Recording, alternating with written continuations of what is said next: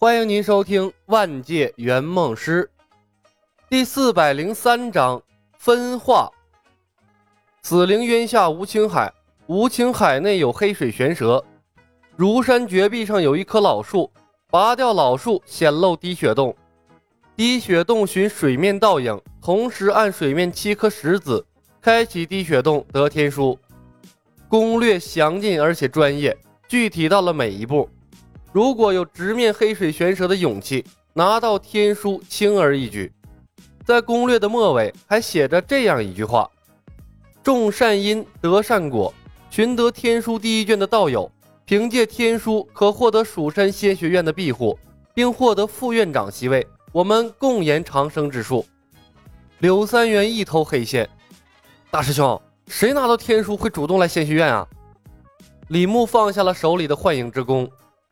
他们不来，我们还不能去找他们啊！你以为九天玄经怎么来的？还不是抢来的？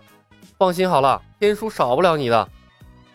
好吧，柳三元讪讪的和叶鹏对视了一眼，突然觉得自己的愿望也和他的一样没底儿了。但正如攻略里的一样，死灵渊下有黑水玄蛇，他如今三脚猫的修为，那是绝对不敢一个人下去的。姑且任由李小白折腾吧。攻略一出，空桑山微妙的局势瞬间被打破。炼血堂的年老大看向山顶的蜀山仙学院，眼睛里的幽怨浓郁的像是要滴下来一样。他是众多势力中最憋屈的一个。黑心老人死后，炼血堂本就示威，他费尽心思在空桑山低调发展，苦心经营，好不容易才有所起色。本想着寻到黑心老人的遗产，恢复炼血堂叱咤风云的风光，结果给仙学院这么一闹，空桑山成了整个修道界的焦点，多少年的辛苦付之东流。尤其是这么多年，他费尽心思都没找到滴血洞的位置。李小白一纸详细的攻略，把滴血洞的位置公之于众，让年老大觉得自己活得就像一个笑话。没当场疯了，已经算他心理素质优秀了。堂主，我们怎么办？年老大的心腹刘浩问。还能怎么办？进洞找天书。年老大狠狠瞪了他一眼。我们的地盘还能让别人捷足先登了？鬼王宗、鬼王等人面面相觑，俱都愣在了当场。鬼王巍然长叹。蜀山派的李小白玩弄天下于股掌之间，我不如也。鬼先生道：“宗主，万毒门和合欢派都已派人进入了死灵渊，我们怎么办？”鬼王看向蜀山仙学院的方向，负手而立：“劳烦先生和青龙带人走一趟吧。天书第一卷事关重大，死灵渊势必会有一番龙争虎斗，你们小心应对。”若情况不对，不必恋战，及早退出来。天阴寺法相手持天书攻略，问此行带队的普空大师：“师叔，我们进死灵渊吗？”普空抬头看看仙学院，又看看陆续进入万福古窟的邪教众人，双手合十：“天书第一卷若落入魔道之手，魔掌道消，与我正派不利。普方师弟。”你和法相、法善带众僧走上一遭吧。若是不能得到天书，毁掉便是。法相一颤，师叔，天书事关长生之道，若是毁掉，断绝了长生之门，天阴寺恐怕会成为后世罪人啊。普空显然没想到这一层，他愣了一下，朝着青云门和焚香谷的方向看了几眼，无奈的摇了摇头。那还是下去看一看吧。稍后我去联络青云门和焚香谷，大家都是正道中人，或可调解嫌隙。焚香谷带队的是长老吕顺和精英弟子李寻和艳红。他们捡到天书攻略之后，二话不说，便带着焚香谷的所有人都闯进了死灵渊，招呼都没跟同道打一个。青云门有天书诛仙剑。天音寺有天书无字玉璧，同为正派三大门派之一，野心暴露了，却连一本天书都没有，感觉好丢人的说。不管蜀山仙学院怎么样，先把天书搞到手，比什么都实惠。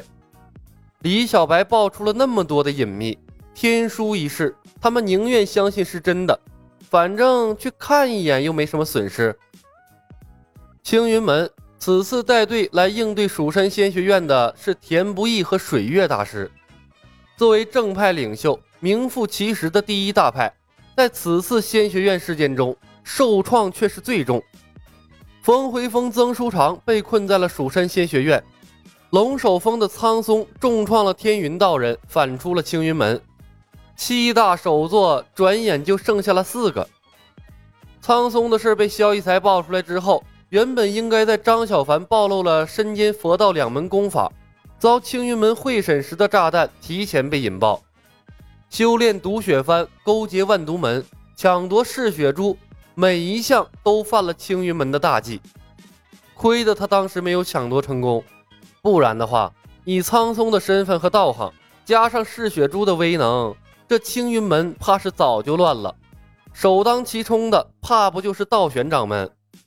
所以，不管苍松有没有叛逃，他的青云门首座位置肯定坐不下去了。道玄的度量再大，也不能容忍一个定时炸弹在身边。当然了。青云门也没好到哪儿去，诛仙剑是第五卷天书，不知道被多少人虎视眈眈地盯着。原来的小弟焚香谷时时刻刻想着翻身做老大，张小凡竟然是普智安插进青云门的钉子。若说天阴门上下对此都不知情，谁信呢？要知道，当初普智神僧可是在天阴寺圆寂的，天阴寺的人知道内情，却不来青云门知会一声。硬是让张小凡在大竹峰学会了太极拳清道。天阴寺的秃驴们跟焚香谷一样，都不是什么好玩意儿。还有鬼王宗暗中祭炼四灵血阵，这明摆着是要对抗诛仙阵呢。十几天前，青云门一片兴旺，还在筹划六十年一度的七脉会武，这转眼的功夫就风雨飘摇了。这一切就跟他妈做梦一样，让人不敢相信。所有事情发生后，田不易认为自己本该怨恨罪魁祸首李小白，但不知为何心中却恨不起来，因为这些事儿若不被李小白挑明了，等将来一一引发，等待青云门的恐怕就是灭门之祸。所以来到空桑山，田不易和水月商量了许久，都没想到怎么去和李小白交涉。然后他就等到了李小白的天书攻略，看到手中的攻略，田不易的脑子嗡嗡发胀，本来就混乱的心思现在更他妈乱了。他活了三百多岁呀，头一次见到李小白这样的人，指东打西，完全不按套路出牌，一不留神就被他打乱了节奏。宋大人小心翼翼地看着田不易的脸色，问道：“师傅。”我们去抢天天书吗？好多门派都去了。按照蜀山仙学院给的攻略，拿到天书应该很容易吧？田不易深吸了一口气，强迫自己镇静下来，转头问水月：“水月师妹认为该怎么办？”水月大师沉吟了片刻：“田师兄，正邪两派因为李小白变成了一团散沙，死灵渊下面不知道能打成什么样子。”青云门在这次事件中折损太大，不允许再有损失了。不晓得李小白在打什么鬼主意？我觉得我们应该静观其变，方能掌握主动。田不易点头，我也是这个意思。天书攻略是李小白的阴谋，任由他牵着鼻子走，青云门怕是真的要被他分而化之了。大人，你速去召集青云门的弟子，告诫他们不许妄动。毕叔。你带些人去查看其他门派的动向，有什么情况随时向我汇报。本集已经播讲完毕，感谢您的收听。喜欢的朋友们点点关注，点点订阅呗，谢谢了。